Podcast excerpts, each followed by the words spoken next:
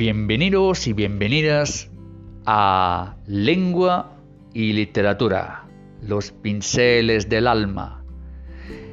En este podcast iremos a charlar sobre elementos lingüísticos, trataremos asuntos de gramática, de fonética, de filología y de literatura al hablar de obras importantes de la literatura en lengua española, así como del pensamiento de varios autores.